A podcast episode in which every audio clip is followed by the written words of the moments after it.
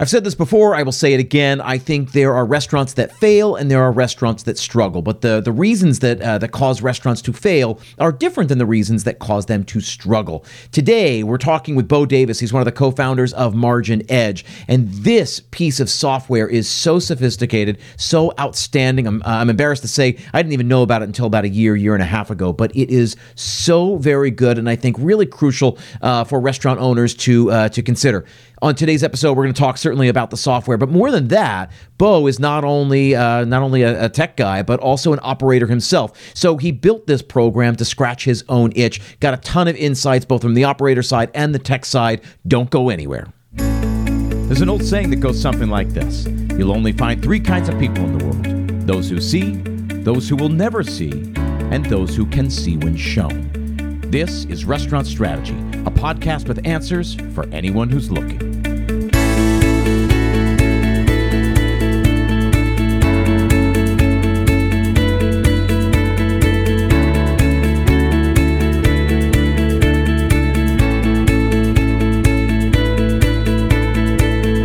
Hey everyone, thanks for tuning in. My name is Chip Klose, and this is Restaurant Strategy, a weekly podcast dedicated entirely to the hospitality industry. We cover marketing, operations, everything in between. Each week, I leverage my 20 plus years in the industry to help you build a more profitable and sustainable business. I also work directly with operators all over the world through my group coaching programs to address and overcome the specific challenges we face in our industry. Curious to learn more? Set up a free 45-minute strategy session at restaurantstrategypodcast.com slash schedule. Let me show you how simple it can be to run a profitable restaurant. Again, restaurantstrategypodcast.com slash schedule. As always, you'll find that link in the show notes. Now, we all know managing costs is one of the most important parts of running a profitable restaurant, especially now.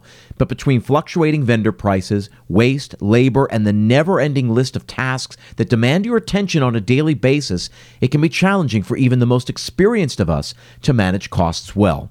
That's where Margin Edge comes in. Margin Edge is a complete restaurant management software that automatically uses data from your POS and invoices to show you your food and labor costs in real time. Don't wait until it's too late. Margin Edge gives you tools to make decisions in the moment, like a daily P&L, price alerts on key ingredients, and real time plate costs, all without ever having to touch a spreadsheet. Take control of your costs, work more efficiently, and be more profitable. Learn more at marginedge.com slash chip. As always, that link is in the show notes. So, my guest on today's show is a gentleman named Bo Davis, who is the co founder and CEO of a company called Margin Edge. Uh, they might sound familiar because they are one of the sponsors of the Restaurant Strategy podcast. We're going to get into that and so much more on today's episode. Bo, welcome to the show. Thanks so much. I'm so excited to be here, Chip. Listen, it's my pleasure to have you here. Uh, I love the product, I love the software, I love the solution it provides. There will be plenty of time um, to get into that. Uh, but before we do that, I want to give the audience some context. Uh, tell me uh, what uh, what led you to create a piece of software for restaurants. Well, so my background uh, began uh, sadly very long ago in software in the late 90s, uh, higher ed tech. I started and sold a technology company, and then in 2005 got the brilliant idea to go into the restaurant business uh, with no experience whatsoever. Myself and two buddies opened our first restaurant in Washington, D.C. A banker, a lawyer, and a tech guy uh, with, with no experience. And I think um, I saw um, that movie. Yeah, it's like a bad joke, and I, I tell people I was clearly the least intelligent of the three because a year later I was the one that was still in it. Uh, and so, um, yeah, so for 10 years I went on to open about a dozen restaurants um, and uh, got lots of experience in the in the headaches of the restaurant business, which I know we'll talk a little bit about, and then uh, learned a lot. And from from those learnings, basically started Margin Edge to try and solve some of those back office problems that we struggled. So uh, that's inc- that's incredible. Um, what made you think? that you could do it? Like, like what was the thing you were like, yeah, we can do this? So, um, I mean, first I would say that the problem was so glaring that there had to be a better solution. So, you know, when we started our first restaurant, Wasabi in, in DC, we are at 17th and K down by the White House. We opened this restaurant and, you know, again, a finance guy, banker, lawyer, myself, I had a tech background and we thought it couldn't be that hard. I mean, honestly, we were we were a little arrogant about it. We were like, "How hard can it be?" Right? It's it's uh, it's a restaurant. So we opened it up, and uh, and just that realization of how difficult it is to manage variable revenue, variable costs. Right? Your food costs, your labor costs are changing every day. You don't know what your sales are going to be, so you're trying to predict what your sales are. You got a tiny margin you're trying to hit.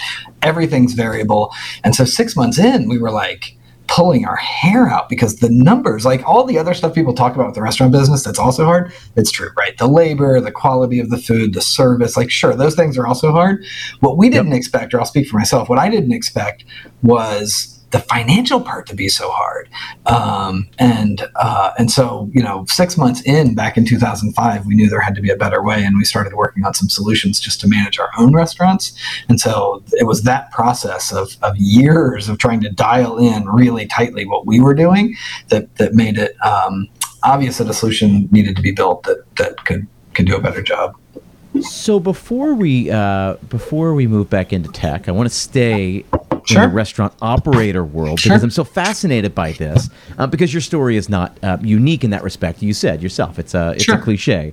Uh, people think, oh, it's it's easy. I, I can do this. Yeah. And you're right. I mean, variable revenue, variable cost. There's a seasonality sure. um, to everything. You know, it gets a you know a little bit cold, people stay home. It gets a little bit too hot, people stay home. It's raining. Yeah, and for us, we were home. in the we were in the CBD in the commercial business district down by the White House, and so we were packed at lunch. We had to line out the door. We brought a chef from London. It's a long story, but we were living in London when we decided to do it. So we bring a chef over from London who was pretty well acclaimed. And so when we opened, we were in the Washington Post several times. We had articles, like we got lots of attention. And at lunchtime, mobbed, line out the door. Dinner time, eh, and weekends dead. And so one of the lessons we learned was not just seasonality, but like you have to do a lot of revenue in an hour and a half at lunch to make this thing yeah. worthwhile. It's very hard, right? It's very, very This hard. is one of the things that I talk to a lot of operators about, right? Like, I've said this before on the podcast. I'll say it again for your benefit. Uh, Seth Godin has this old thing. He says, um, uh, you know, Seth Godin, marketing sure. guru. He says, you know, the marketer loses when he tries to convince somebody of two things. Meaning, do you drink coffee? Oh, you don't? Well, you definitely should because coffee is great in the morning. Really wakes you up, gives you a lot of energy. And when I convince you of that, let me convince you to come to my coffee shop. Mm-hmm. So I got to convince you to drink coffee. I got to convince you to come to my coffee shop. That there's something obvious about demand, right? About about serving demand. This is obvious uh, in telling your story. Obviously, you are hoping for nighttime business. You're hoping for weekend business, but where you were, the demand really was from let's say 11:30 to 1:15 right. Monday through Friday. Right. So how did you so how you know you wrestle with that how yeah. did that shake out? So we we uh, we leaned heavy on takeaway, right? So we had a limited number of seats because it was just what we built, and it was our first place, and we didn't really know what we were doing. So we didn't have enough seats to do enough revenue during the peak times. So we leaned really heavy into takeaway and sold a ton of takeaway business. It was a Japanese restaurant, so lots of teriyaki, uh, chicken curry, that sort of stuff, and so that did really well probably for like six or seven years. And then DC changed their food truck laws. And we went from having a small number of places you could eat lunch around us to like 40 food trucks on a public park in front of our space right. and just killed it. It was crazy. Our revenue dropped like, I mean, I can laugh now, it's been 12 years, but our revenue dropped like, you know, 60% because the food truck laws changed, which just again goes to the difficulty of the restaurant business, right? Like, yeah. how yeah. do you know DC's going to completely restructure their food truck program when you sign a 10 year lease. Um, right. So we leaned into takeaway. Food trucks came, hurt the business. We ended up opening other restaurants. Um, that one ended up struggling after the food trucks. But our most successful concept is actually conveyor belt sushi in um, shopping malls, so like in a large regional shopping mall. So we have one here okay. in Tysons Corner that is just a behemoth. It does. It's not physically large; it's only 1,800 square feet, but the volume it does is crazy out of those 1,800 square feet. Um, but yeah, I mean, I opened a number of restaurants, and, and my big lesson on the on understanding demand was, you know, you hear all the time location, location, location, right? Everyone says that yep. location, location, which is true. But what's inside of location, location, location that not everybody recognizes is that it's the concept and the the demographic, right? The local environment. You can have the same location that might crush as a coffee shop and fail as a sushi place, right? Or whatever, yep. right? I mean, it's it's more about income levels. And so what we found for our sushi restaurants is there were some places we could put it and like the one that's in Northern Virginia right now, it does amazing and has for 17 years, or sorry, sorry, 13 years. Um, but others that are the exact same concept that are in a good location for some kinds of food that just you know they do 30% of the sales that this one does right yeah i mean it's uh, the definition of product market fit which goes back to demand right like what do the people want? What are the people willing to pay but the for? What's beauty is in problem? technology, you get to like build something and find pockets of demand around the sure. country. And in a restaurant, they need to be on your block. Yeah. right? Or yes, in your delivery yes. zone. It's so much harder. So I want to before I leave, uh, before I leave Bo the operator, which I'm sure we'll come back to because uh, it's so much influences. Uh, I'm sure. sure. what what you do and, and how you think, but you said uh, in the beginning, you know, six months in, you were like trying to get a handle on the numbers. Do you can you remember back to the point when you felt like you you understood a little bit of the ebb and flow that you you had a, a structure in place or a system yeah. that would help you think about the variability? Yeah. So what we did was it, it, we basically because I had a technology background and I was a software developer by by trade coming out of school, I actually built a tool internally that basically did like 3% of what margin edge does as far as sophistication and, and all of that but like fundamentally was a similar concept in that it could capture the managers could put in their invoices daily. We could see what our food costs were versus sales. We could see the labor data could get pulled from the pos automatically every night and it gave us a running uh, literally every day, and it did projections forward. So it would say, here's what we think sales are going to be next week based on a trailing four week average compared to last year, right? So it built in seasonality. So it did projections, and it, it did, and it was not pretty, and it was it was pretty straightforward, but but that's how, what allowed us to operate. At one point, we had seven restaurants in five states, and the yeah. only way we could do that was that kind of visibility. So we knew every day what was going on. So, because this is what so many operators struggle with, and this is something that I really try to um, hammer home in the in the people that I talk with, and, the, and certainly the clients I coach with, uh, which is that you know you've got to build projections. You have to. Um, projection is just an educated guess, and you can get more or less educated about how you make that guess. But what do you think you're going to do next sure. month? And given that knowledge, given that information, what does that mean for where your cost of goods have to be and labor, et cetera, et cetera? Yep. So, I mean, obviously, so okay, and we'll get into talking about margin edge, but you sort of built it to scratch your own itch. I mean, oh, 100%. certainly this rudimentary version, yeah, yeah. right? Yeah, yeah. No, the, the rudimentary version was only for us, and it was internal, and it was it was the obsession with needing to know what my numbers were every day, and just not. It's just not acceptable to be in a business and not know what your numbers are, right? And and so yep. yeah, and the projections, like we used a pretty straightforward calculation that was just the if you took your trailing four weeks compared to last year whatever percent you were up or down, apply that to next week, and then it's pretty accurate. Like, I mean, you know, if you get a snowstorm or whatever, it'll be off, but like it's pretty yep. accurate. Um, and using that, yeah, that, and then having the numbers very close to live just makes all the difference. So you know what's interesting is that when I when I end up connecting with a client or a prospective client who's never done this, the sheer exercise of it, of sitting down and trying to think, if I said, "Hey, what are you going to project out for next month?" You know, what are the weekly revenues and what do you think you're going to make? Just just forcing them to sit down and go, "Oh, well, I've never thought about it. How would I think about that?" And trying to arrive at a number and then thinking about like, okay, how did you factor that? How did you come up with that number? Is um, I think a powerful exercise just because it gets them thinking about it and they don't understand, or so yeah. many operators out there don't understand the value of doing that and how and how much of an impact that can have on your business. Yeah, no, I think especially after your first the first year, I do feel like you're flying a little blind, but after the sure. first year, yeah, I, I personally I think you'd be a little crazy not to be doing that. Yeah.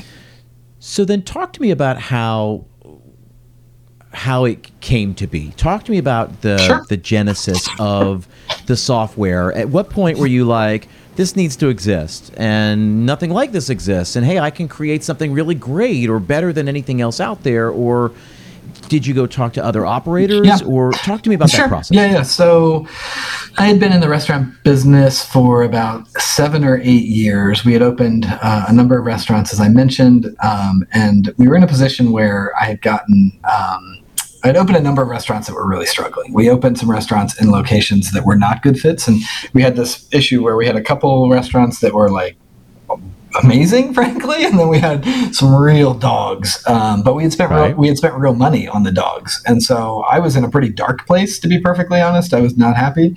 We were uh, we were bleeding money and had some difficult decisions to make, and so I had met a gentleman um, a couple years earlier, sort of serendipitously, who had been with the Outback Group for years and um, okay. had helped grow the Bonefish brand. So he had a very successful long restaurant background, and so I reached out to him and said, "Hey, love to talk to you." We got together. It turns out he had sold his interest back to Outback just recently and was headed for retirement. And I talked him into coming in to help me as a consultant on Wasabi. And so he came in really a breath of fresh air. I needed I needed outside eyes. I was struggling. We had we had some issues. Um, and so he came in and was helping, and we were making some tough decisions. We had to close some restaurants, um, but pretty quickly he realized that the process that we had set up in the back of house was very unique. You know, he came from a multi-billion-dollar organization that didn't have financials as quickly as we had them, um, and certainly not as reliable. And so um, he and I basically then set up a bunch of meetings, mainly with his friends. I, I, really wasn't, I was a restaurateur by trade, but wasn't really in the restaurant circles necessarily. Um, he was. And so he set up, we, we went and met with a bunch of his friends and showed them what we were doing. And the funny thing, at least I find it amusing, is that universally, when we told them what we thought we could build with Margin Edge, they said, yeah, it's not going to work. Universally, they're like, that's not going to work. Like the, the complexity of the data coming in for restaurants, the number of line items, the number of substitutes, the number of blah, blah, blah, right? All the stuff we know. The, you know, my little mm-hmm. sushi place has 800 unique items. Like there's a ton of noise in the data. And for us to automate that for somebody, they literally, this is back in like 2014, like, yeah, it's not going to happen. Like, it sounds like a nice idea. It's not going to happen. And so Roy and I sat back and I was like, I, I know I can do it. Like it's it's it's materially different than what we had done in the past because it's a new level of sophistication. Like like the thing I built didn't do line items and recipes and the real detailed stuff. Um, right. And so, but I knew I could do it. I knew we could do it. And so he and I put up some money. We said, give it a try. And so we uh, we hired actually a guy to be our CTO who had I had been with. Uh, he had worked for me in my first software company back in the '90s, and so he actually brought on a few people he knew. And so we had a small team of like uh, five or six of us in a little tiny office space, and uh, for really two and a half, three years. We did not, I, we, Roy and I were big believers that we weren't going to go and do any sales and marketing until we were proud of what we were selling. And yep. uh, Roy is an old school restaurateur. He used to like to say the best marketing is four walls marketing, right? Which which means if people come in and have a good experience, they're going to go out and tell people, and you can't buy marketing that good, right? Yeah, and yeah, so, for sure. So for our software, that was our thing. We wanted four walls marketing, so we only had like 20 clients for literally years until we felt like it was really good, and then we went out and started telling people about it. And we didn't we didn't spend a penny on sales and marketing for almost four years. Um, but yeah, that's the genesis. Yeah. So okay. So here we are, 15 minutes into this uh, into this episode, into this interview, and we haven't talked about what margin edge is. Oh. So tell tell people what, and most people know what they are, but I want to hear. I want them to hear sure. it in your words. What what is Margin Edge? Yep. So Margin Edge solves the back office problem I was just talking about, where there's so much data coming in and you don't know what's going on. You can think about it in uh, sort of three legs of a stool. So one leg is uh, your purchases, right? Everything that you purchase. So we we have an app on the phone. You take a picture of every invoice that comes in. That allows us to see everything you're buying. Doesn't matter who it's from. It can be your rent bill. It can be food, beer, wine, liquor, chemicals, anything. Take a picture of it. We process it. The other leg is point of sale. So we integrate into, uh, I think, 62 point of sales at this point. So we'll integrate into the point of sale system. And every night we pull not just what you sold, but we pull line item how many french fries did you sell? How many burgers? How many sides of lettuce or sides of salad whatever. So that gives us everything you sold. The third leg is the point of, is the accounting system. So we're integrated into about 15 or 16 accounting systems. The little ones like quickbooks and Xero and the big ones like intacct and microsoft dynamics. And basically what that does is it allows us to take all that data we're collecting everything you bought everything you sold feed it into the accounting system so there's no more data entry into the accounting system. And at the same time we've captured all that data. And so then we have just a wealth of tools on top of it. So we've got inventory management, recipe management, order guide management, right? You can do all your outbound orders, setting pars. You can track your, you know, food, beer, wine, liquor costs. You can do theoretical, so you can know how many potatoes you bought, how many French fries you sold, so you know exactly how many potatoes should be left on the shelf. Really, really deep analysis on all that flow of information. But again, the core of it is the restaurateur doesn't enter data. That's what it was all about. Restaurant management systems existed before Margin Edge, right? But we didn't use it because of the data entry nightmare. Every line item of every invoice on everything that comes in. Uh, but we do that for you. It's uh, it's an incredible piece of software, and I remember the first time I was introduced to it, which I'm embarrassed to say was only about a year ago. And I was like, "Oh my god!" Now I haven't been working in restaurants for, for years, so I've been no, we're fairly new as far as people hearing about us. So it's not surprising. I mean, like I said, we didn't. It wasn't until you know 2019, 2020 that we really even came out, so to speak. It's um, okay. So then I don't feel so horribly bad because this is probably I don't know early or mid 2021 when I was introduced to it, and I was like, "Oh my god, this thing is incredible!" And I felt the same way um, that I'm sure all these other operators that you talked to uh, felt, which I was like, I, I, the first thing I said was, it's too good to be true. Um, I, I don't, I can't imagine it. It does all of that, and it does it as frictionlessly um, as it does as as it proposes um, to do it. But it does, and it's as powerful as uh, you say it is, and um, it's easy for me to say that. I've got tons of clients on it now. Thank you very simply much. because, I mean, simply because it works and it does everything you're saying it does. Thank you. Yeah, one of the things I'm the most proud of with it is that it really is designed to be easy to use. So we have a lot of clients that come in and don't have a lot of that stuff. Like they don't have the recipes or they've got inventory sheets, but they're really outdated or, you know, they're starting from a, a relatively basic level.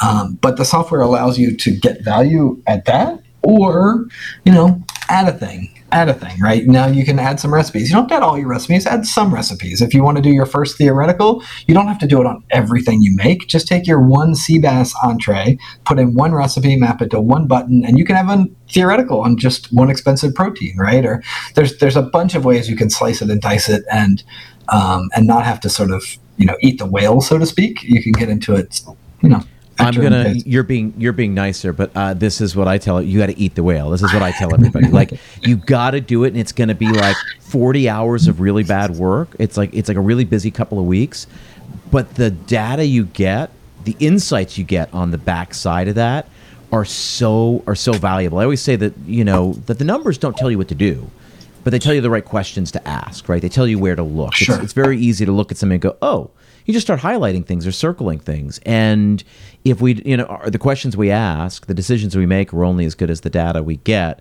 Um, this program, because I worked with, you know, I, listen, I've been managing restaurants, working in restaurants for 22 years, and uh, and I've worked with a bunch of probably the predecessor, the sure. predecessors of this program, and what they were able to do 15, 20 years ago uh, was cool, and this is just on another level. I can't sing its praises uh, highly enough because I think it's that I think it's that profound of a piece of software. Thank you. Yeah, I mean, obviously, I agree with you. If you are, if you have the, you know, wherewithal to eat the whale, so to speak, to do to go all in, it's a, it really is a wonderful thing. Um, it's just that intimidates a lot of people, and so, you know, getting in, getting your feet wet, and gradually having a ramp up is just something that I think is, um, it's just, it's, yeah. Today's episode of Restaurant Strategy is also brought to you by Seven Shifts. Seven Shifts is a team management platform built specifically for restaurants. Great restaurants are built by great teams, and Seven Shifts is your secret weapon to better understand your restaurant, hit labor targets, and keep your entire team connected. With drag and drop scheduling, in app communication, task management, tip management, and more, it makes restaurant work a lot easier. From back of the house to front of house, managers, franchise owners, and large corporate teams, Seven Shifts has benefits at every single level. Plus, it integrates with the other systems your restaurant already uses, like POS and payroll. Turn your team into your competitive advantage. Restaurant Strategy Podcast listeners also get three months absolutely free. Get started at www.sevenshifts.com slash restaurant strategy. That's the number seven, S-H-I-F-T-S dot com slash restaurant strategy to get three months absolutely free and join over 30,000 restaurants currently using seven shifts today. And this is probably a, and this is probably coming from a coach, right? The coach in me, um, I, I always like to say, you can do anything for short sprints right? If you've got a really hard couple of weeks, I think we can get through that. What we can't get through as individuals is like three long, hard months, six long, hard months.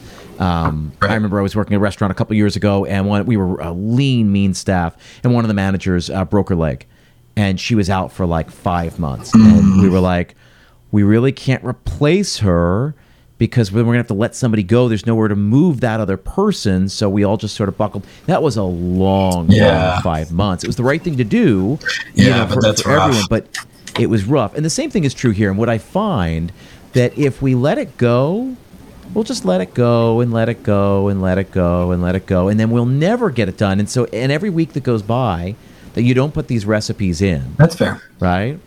It's just then all the invoices you get in are not being scanned. Right, and that's the beauty of what you've built, right? Is that you don't have to import uh, input new prices when they come in.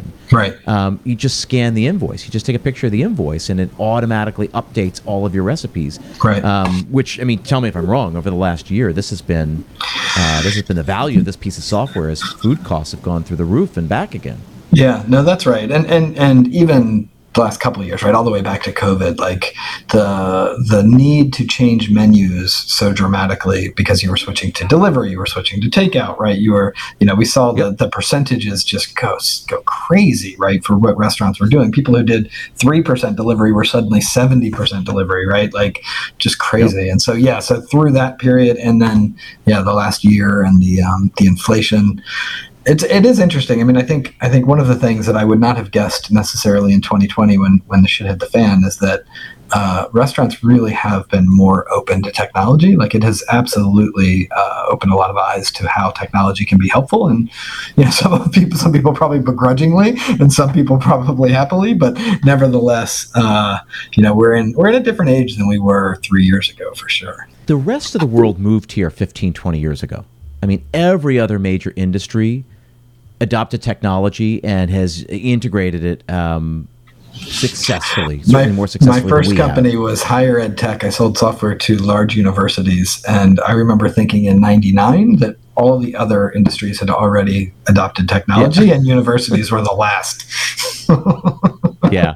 Well, it's funny because I'm a big proponent of the technology, and I spend a lot of time uh, traveling all around the country uh, speaking about specifically on the topic of hospitality and tech specifically how we can use technology to make uh, more hospitable uh, experiences, right? To make sure. more hospitable restaurants. And here, if we get back five or 10 manager hours, uh, it's just five or 10 hours that they can be spent doing things that actually really, really matter, not just babysitting, not just whack a mole, yep. but actually doing things to to proactively manage. And frankly, uh, the, the things they probably like better, also, right? It's the interacting with customers, and it's the it's the stuff on the floor. It's not in the back of the off a back, you know, some terrible little room with a card table trying to enter data into a computer or spreadsheet sure. and stacks of invoices next to you, and ugh. But the other piece to this, right, is that you spend so much long uh, inputting the data that you don't have the time or energy to actually analyze the data, which defeats the purpose of putting sure. the data in to begin with. Sure. Maybe a bookkeeper sees it at the end of the month as they're trying to generate a P&L. Okay,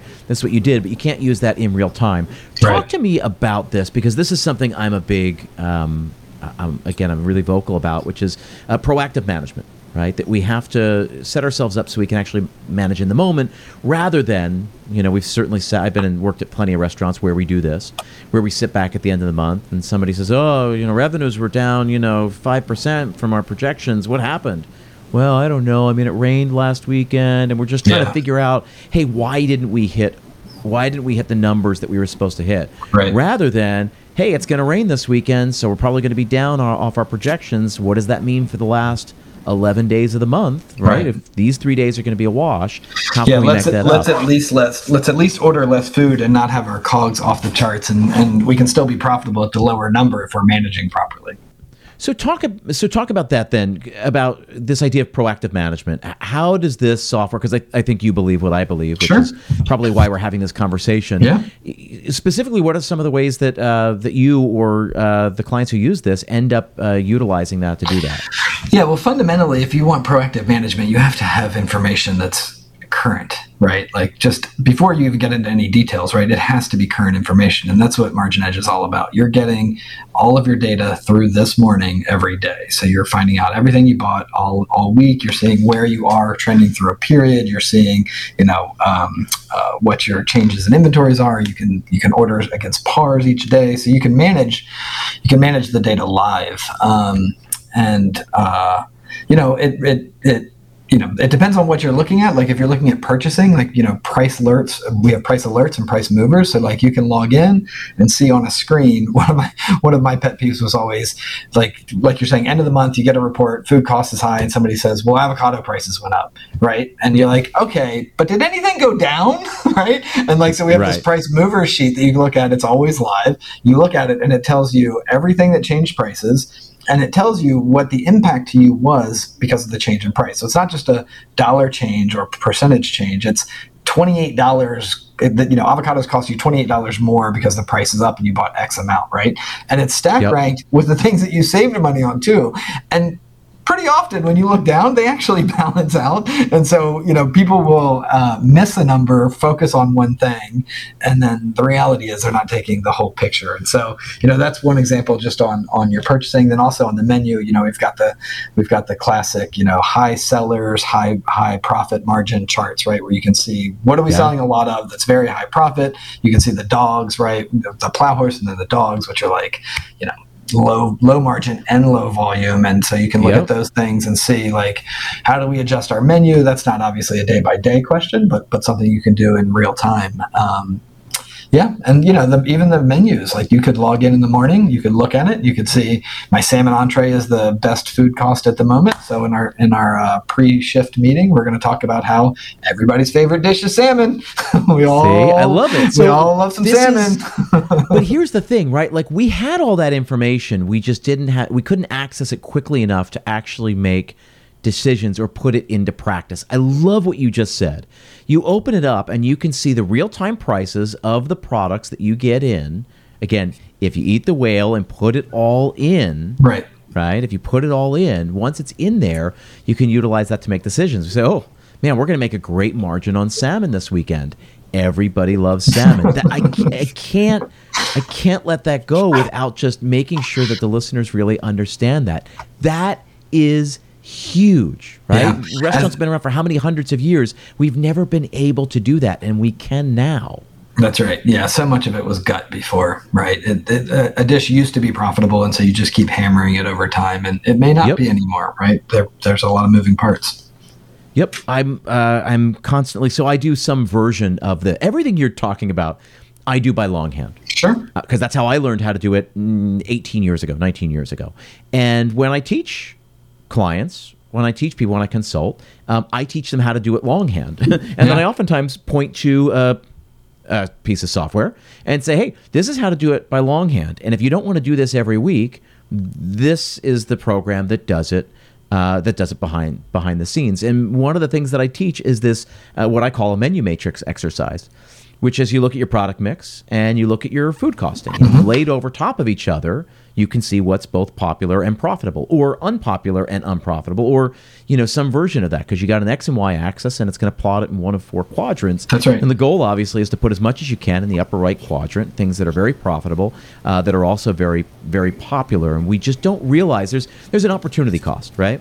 Every time somebody orders right they're going to come in everyone's going to order an appetizer and an entree every time somebody orders a less profitable appetizer, you're leaving money on the table because they could have ordered something else that was highly profitable. Right. And so I want them to order the things that are as profitable as possible so we can make as much money from every cover that comes in as we possibly can. Another twist on that that I think is, is super important that my partner Roy talks a lot about, and I guess the Outback group focused on a lot was, um, you know, a lot of us talk, and, and the way I had frankly thought about it usually is a percentage, food cost percentage, right? And he really hammers the return to net that like right. you may get a lower percentage on something, but people, if somebody's willing to spend more money on a higher cost entree, your return to net on that entree could be much better. Like the actual dollars you take in, right? Your, the actual, your actual dollar amount, which profit, is one of the things, right? Could be more profitable, even though the percentage cost is a little bit higher, um, which I think is great advice. And so we've actually added that in our in our menu analysis. So when you're looking at the menu analysis,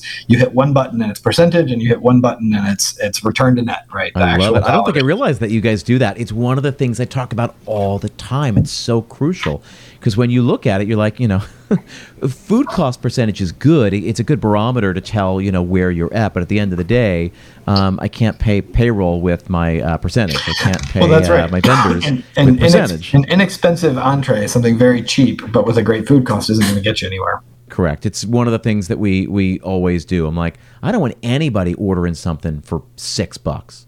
I want them ordering the $14 appetizer or the $12 appetizer. $6 uh, side salad doesn't need to be on here. Right. Um, make it available, but it's available by hand if somebody were to ask for it. Um, or, or, what I often tell people is like, make it an eleven dollars. So we're almost doubling the price. I said, okay, so what would you have to? That's another Seth Godin thing. He always says, you know, if I forced you to charge twice for that item, what would you have to do to convince the consumer, in the eyes of the consumer, to make it worth what you're now charging?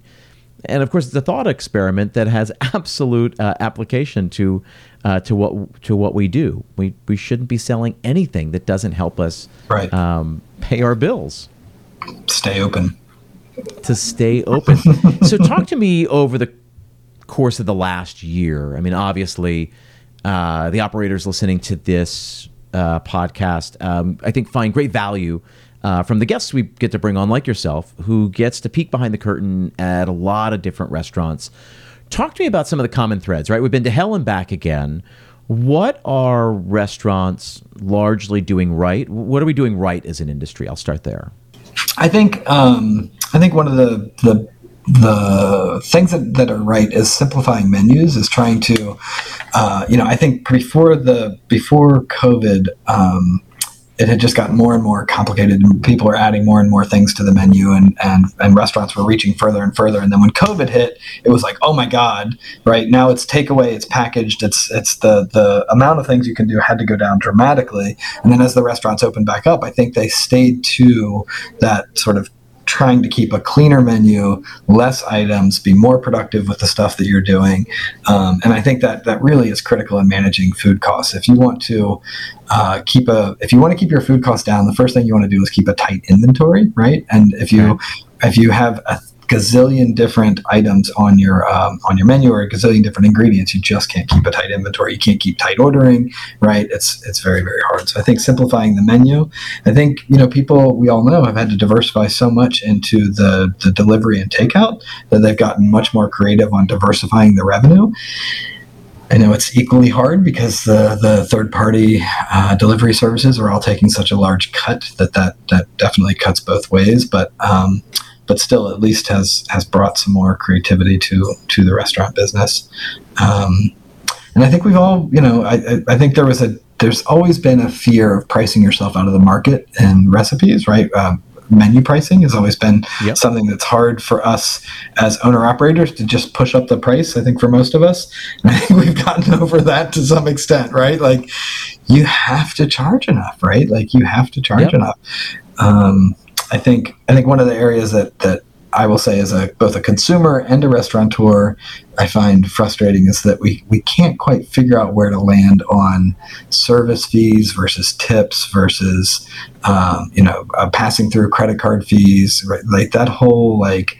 Uh, I mean, it is. It's pretty frustrating, right? You go to you go to six restaurants, and even as a consumer now, I'm like, there's six different ways people want me to tip. Like some don't yep. want tips, some add 20%, right? Some add a partial P payment, some add 20% and still ask for a tip. Like uh, that part, I think, is going to drive consumers insane if we don't find some way to, to standardize. Do you see any standardization coming, or do you? I, I am of the opinion that I think it's going to get worse before it gets better. Um, because we got to really get people over that threshold where they're really annoyed at how things are, and I don't know if they're really an, as annoyed as you are. I think it. I think it. it sort of depends on where you are in the country. I think um, in DC, for example, there is this strong move to get rid of the tip credit, and I know that's true in Seattle and a number of major markets. And I think if the major markets literally take away the the right to a tip credit, so that the minimum wage for a server is fifteen dollars an hour, like. Yep then the system's just broken. Like then something has to change. And I think I think when we see that happen in the major cities where there literally is no tip credit, you have to pay people, you know, 15 bucks an hour as servers, then that will then start to trickle out and become the new norm. I think it is going to be confusing and painful in the meantime, but you know, DC has got that on the uh, on the um, ticket for this this next election cycle, and um, it looks like it's going to pass. So it's it's it's going to be particularly weird in a city, you know, that's bordering Maryland and Virginia where it bleeds, right? You don't really know which city you're in necessarily when you sit down in a restaurant, but the business model is totally different. Like the same restaurant on the same block, a few feet apart across the border, have completely different um, payrolls. Like I've heard this from a lot of operators that say, you know, they feel like you know, when they have the menus in the window and a potential diner is walking down the street and looking at the menus and comparing prices and all of that, that they feel like they've got to somehow justify the added price because, for example, uh, there were no tipping establishment. They're like, you know, we feel like we have to tell them this is why it's 20% more because you don't have to pay 20% at the end. And, and I can, and I can understand that. I don't know how many people make their decision based on whether the, the dish is 16 instead of 14 or you know 17 instead of 14 um, I think I think less people than than we think. I think that's true, except when you get into these mixed markets where both of those restaurants are within the same vicinity, and then you do start to get to where you know a restaurant that looks like it's twenty percent more expensive. I don't know. I don't know if we could all charge twenty percent more. We'd love to, right? So, I, you know, I, I think, don't know. It's and I think we can. I mean, I really. Yeah. This is. I, w- I went on the record. I don't know a year ago. I said coming out of the the pandemic, before even all this inflation stuff started happening, I said coming out of the pandemic, restaurants are going to be more expensive, and they should be. And I'm and I'm okay with that. Yes, that means. Uh, I can only go out so many times. Like I have to go out less than I did otherwise. Mm-hmm. Um, but then the challenge is to us as uh, owners and operators uh, to justify the expense and to convince people to come out. It's the same thing that we've always had to do. Yeah. We have to convince people to spend their discretionary income with us as opposed to any number of uh, other avenues. Yeah, I think that's fair. I, I think I think the the experience of eating out is more than just picking up a burger, right? And so the sure. the hospitality, your the space, the labor, all of the things that you're getting when you go and sit in a nice environment that you know people spend a lot of money to build and, and all of that, uh, um, that does justify a higher price. I think I think we're all afraid that uh, if that price gets too high, the number of people who do it will go down. And you know, we saw pre-COVID uh, fast casual growing faster than full service, right? Uh, meaningfully. Sure. Um, full service is still growing, but, but fast casual faster. And then with COVID, it was like, right, fast casual, our full service stopped and fast casual kept growing. Um, and over the last year, we've seen in the numbers, I mean, one of the interesting things where, where I'm sitting, I should say, I guess, is that we're seeing about uh, six billion dollars worth of restaurant purchasing, right? Like every day we get sales from restaurants selling six billion dollars worth of stuff. So we've got some really interesting data on what's happening in this, mm-hmm. and and what we see is. Um, the fast casual, the full service stuff has recovered largely and is growing again, but fast casual is still growing faster. So, like, I do think the full service environment is never going to collapse, never going to die. We love eating out, we love restaurants and, and all that they entail, but as a percentage of our total spend, it will go down. I, I, I, I mean, I, I think that's not surprising to me. I mean, I'm the operators I talk to, the owners I talk to. Their next concept is not a full service restaurant. Yeah. Their next restaurant is not fine dining. Their next restaurant is is fast casual. Yeah. Is quick service. Is uh, uh, a cart. Is a truck. Is a you know is a ghost kitchen. This is what I'm. This is what I'm hearing. People want less overhead. You know, we, we live in a world with where the two of the biggest companies in the of the last 10 years were Uber and Airbnb. You know, right. it's a company with nothing. Right. It's a company with air that sells uh, air. They but they make their money because they they connect. Right. Um, you know, there's this thing in restaurants, right, which is that. Um, I, I mean it. I think I think restaurants are going to continue to increase in price, and I think they should increase in price. We don't. We, we have to think really carefully about what we sell, right? We're not selling food And I think when we try to sell food, we lose. Um, it's the vacuum cleaner conversation, right? A vacuum cleaner, um, you're not selling, selling a vacuum cleaner. Um, you're not even selling a clean floor, right? Like that's the, like you're selling a clean floor. But really what you're selling is status. You're selling that moment when your neighbor comes over for the dinner party, looks around and says, oh, your home is beautiful, right? Mm-hmm. That's what the vacuum cleaner is selling and the vacuum cleaner companies figured out at a certain point how to sell things that way, right? Retail got really good at this. And I think in restaurants, we have to get better at selling connection, at selling status, at selling whatever it is we're selling. We're not selling food. Uh, yeah. Food just is the, the pretense um, for the experience. Yeah, I think that's right. I think there are a small, small percentage of restaurants that are selling food that are the the you know the really um, the Michelin starred places of the world, but overwhelmingly, yeah, I agree. It's it's experience. Another another thing my partner used to always say is the the food has to be right and it has to be at a minimum quality. But then everything is about the experience, right? So, like, if you mess up the food, you're in serious trouble. Sure, but sure, but you're right. The, it's the overall experience and how do you feel when you're there and how do you feel when you leave.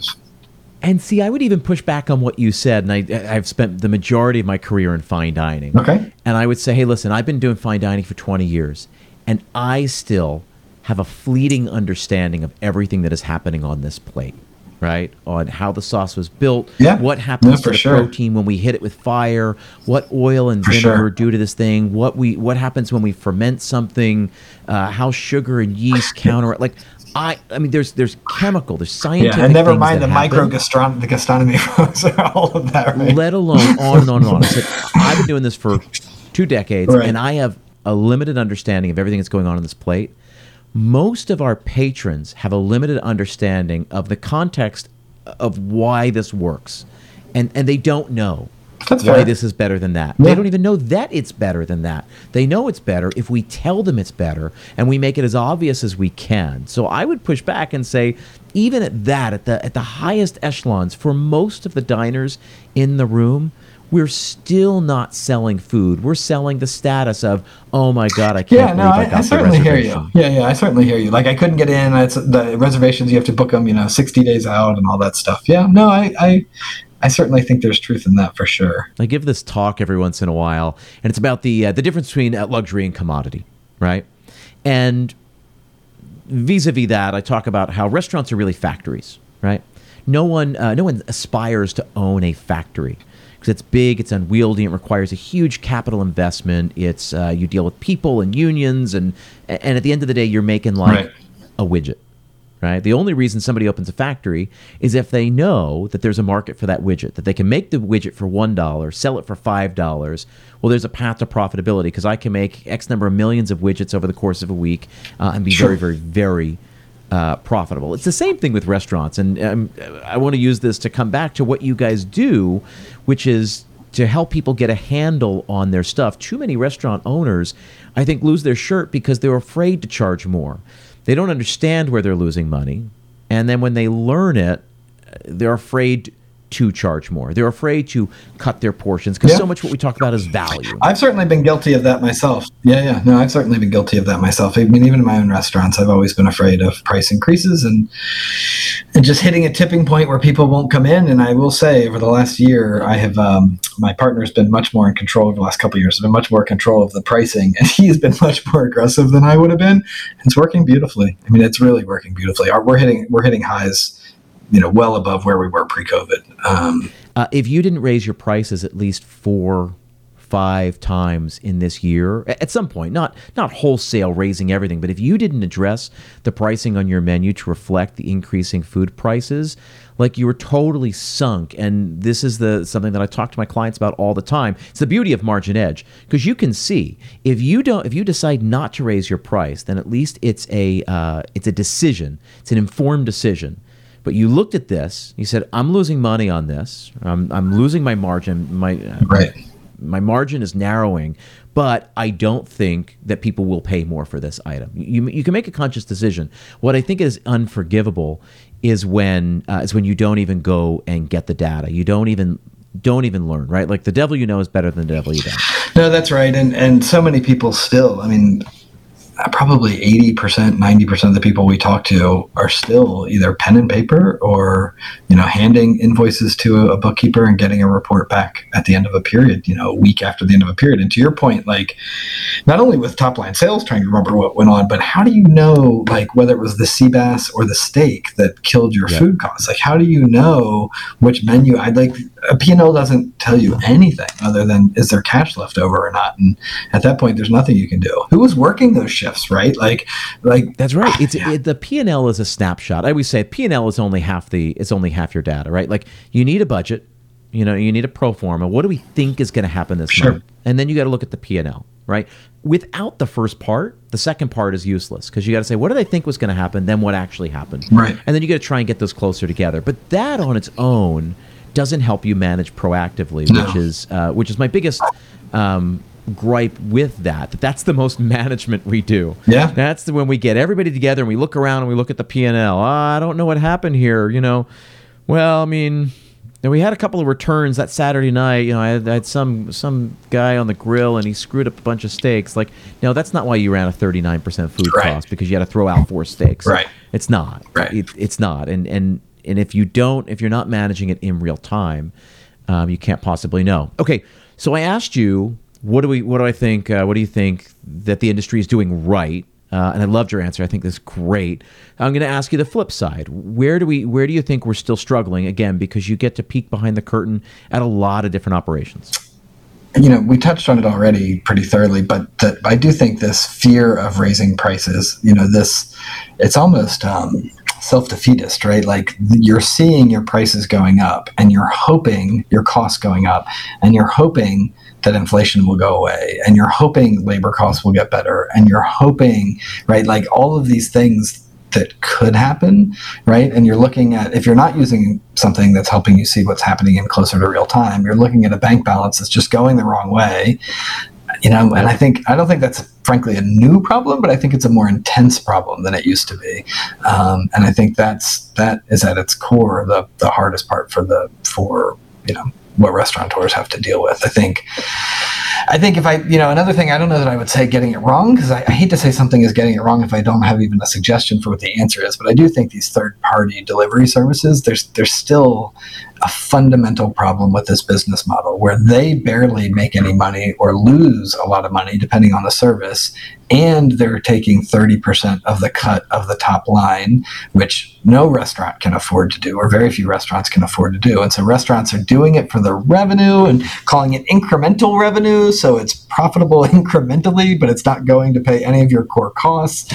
And like yep we're all doing a lot of it, right? I mean, it's it's many billions of dollars at this point. This is this is something that's going to have to shake out. And and you know, frankly, I think where it probably ends up landing is in ghost kitchens and restaurants go back to focusing on being restaurants, and ghost kitchens focus on being delivery mechanisms. Um, because I just don't know how. I just don't know how you could get a restaurant with all of its core cost structure to allow for that kind of delivery mechanism and to make those economics work. Like it just, it just that, that math still doesn't work to me. And I've read the financial reports from the the third party programs. They're not making any money either on the scale that they're at. Yeah. And they literally talk about how they need to scale up and they're at billions in revenue. Like if you can't make money. I, billions why do you think you're going to make yeah. money at 10 billion right like at some point just doesn't work I am both cynical and optimistic about what you're talking about. Now, and I'll explain a little bit. Um, I am cynical because I think it is going to get bigger, and I don't. I don't think these guys are going. To No, no, no. I don't um, think they're going to go out of business, but I think to evolve. I think people go there when they're hungry, and I think there's optimism there because now we know where hungry people go. Like, where do hungry people go? They go to these apps, and I think there's inherent value in that sure. because there is a market, a marketplace being built. Yeah, there is incredible purchase intent. We know the only time people go there is when they're hungry and they want to order food. They do not want to go into their kitchen. Um, so number one, number two, and I've heard a lot of really smart people talk about this. I think uh, many many restaurants are using them in the wrong way. They're using them for revenue. They're using them for incremental revenue, however you want to phrase it. And I don't think they're meant for revenue. At least that's not how we should be thinking about it on the uh, on the operator side. I think they are customer acquisition tools. I think this is where we go to figure out uh, some hungry people. Hmm. We introduce ourselves to hungry people. And if we have to give away 30%, right? Somebody's going to, whatever, uh, order for uh, 60 bucks worth of food, and we got to pay $20 acquisition cost. Um, I want to know what's the return on the investment. Sure. To invest $20, what's my what's my return? Not just on this order, but on the annual life, uh, the annual sure. value of the customer, sure. or the lifetime value of the customer. And I think what we're particularly bad about doing is providing them with a better experience than what the DoorDashes are offering, right? That DoorDash is offering a better experience. Hey, come here when you're hungry. And I think uh, yeah, that's interesting. challenge to the restaurants, challenge to the restaurants to come up with something. This is the same conversation for Expedia, right? Expedia did the same thing. They said, you know, they got bigger and bigger and bigger and bigger. He said, they're your customers, American Airlines, United Airlines, you know, wherever it was. They're just coming to me for a deal. Shame on you for not converting them back because they were your customer all along. Right. They they they came with you six hours cross country. You had six hours on their cross country voyage to convince them to become your customer, not an Expedia customer, and six hours on the way back to get all the way back home. And they're not wrong. And I and I feel I feel the same is true with the restaurants. I think we've got tons of opportunities to connect with our people. Our transactions last a very long time an hour, two hours, three hours sometimes. Um, and, and I think we, we give them stuff, right? We, we give them stuff. We, we should be able to convince them through what we, what we give them. Um, to an alternative. So I am uh, cynical about them going away. I just don't think they're going away, and I think they're going to get bigger oh, yeah. because uh, the convenience market is the tip of the iceberg, especially when you look in other markets, specifically in Asia. Asia, the convenience market, takeout and delivery is huge. Right. I mean, five, six, seven x what it is here, which is incredible to think about. So when they're saying they just need to scale, they can well, scale. Yeah, no, I, I, do think they'll continue to get bigger. I, I, think, yeah, I mean, if you look here, what I think is interesting is if the, the Whole Foods and the Wegmans and the large department stores that realized that takeaway food was actually more profitable than the than the CPGs, the the, the groceries. Right. Um, so yeah, no, I definitely I definitely agree that that industry will grow. It just feels like there are going to be places to more efficiently mass produce for delivery than every mom and pop restaurant individually creating their own factory in your words for takeaway. Like ghost kitchens can just be more efficient right? They can run multiple brands out of one, one kitchen. They can do it somewhere where they don't have to worry about a dining room floor. They can do it somewhere where they don't have to worry about their where they are on a street so they can take cheap real yep. estate. And then the economics start to work right? Like domino's works because they can have a very low food cost their rent is nothing because they can go anywhere, right? They don't need a street front. Right. They don't need places for people to sit, and they've got a product that travels. And so restaurants don't meet many of those criteria. That's right. That's right. And I think and I and I and I would agree with all of that there. But see here's here's my optimism in all of that. I, that speaks to me to opportunity that I think sure. smart restaurateurs, um, smart individuals uh, should be able to fill that need people don't want to cook. People There's certainly demand. There's no question. I mean, in There's every demand. in every you said it about Asia, but it's true. In every developed country, the richer the country gets, the more people eat out or order in or whatever. The less they cook, the less they prepare food. So there's clearly a trend that we uh, we want people to do this for us. Well, and what's interesting, right, is that this has always been bifurcated. Are we going out or are we eating in? Are we making food or are we going out to a restaurant? And now, largely, you know, takeout and delivery was then some small version of that. But for year, I mean, literally decades here, it was pizza or Chinese. That's what people brought in, right? Right, and now they're bringing in Mexican and sushi and Greek and all this stuff, and and now with the pandemic, just uh, sped that along. So now it's taking up a market share from both, both the grocery stores. Uh, I got a bunch yeah. of friends through. Uh, through my through business school, who work on that side of things, and it's interesting hearing their perspective of it. Uh, and then it's also carving away from uh, from restaurants, which is really interesting. Yeah, for um, sure. Listen, we're coming to the end of our time, and I, I appreciate your time. I don't want to I don't want to take up too much more of it. Uh, you talked to me about the good stuff. You talked to me about the bad stuff. Uh, talk to me a little bit about the experience of coming on to MarginEdge. So, who is who is this right for? Who do you find are, are having the most success when people come to you uh, looking for this? Sure. Um, So our clients generally range from one to twenty-five units. So it's it's not the big enterprise, you know, Outbacks of the world, but it's the the local restaurant groups, the local restaurateur. Um, it can be fast casual full, or full service. It doesn't actually matter. You know, fine dining versus polished casual. Like none of that really matters. The reality is they all have the same problems, right? We all have the same back of house issues, whether it's it's any of those concepts. So.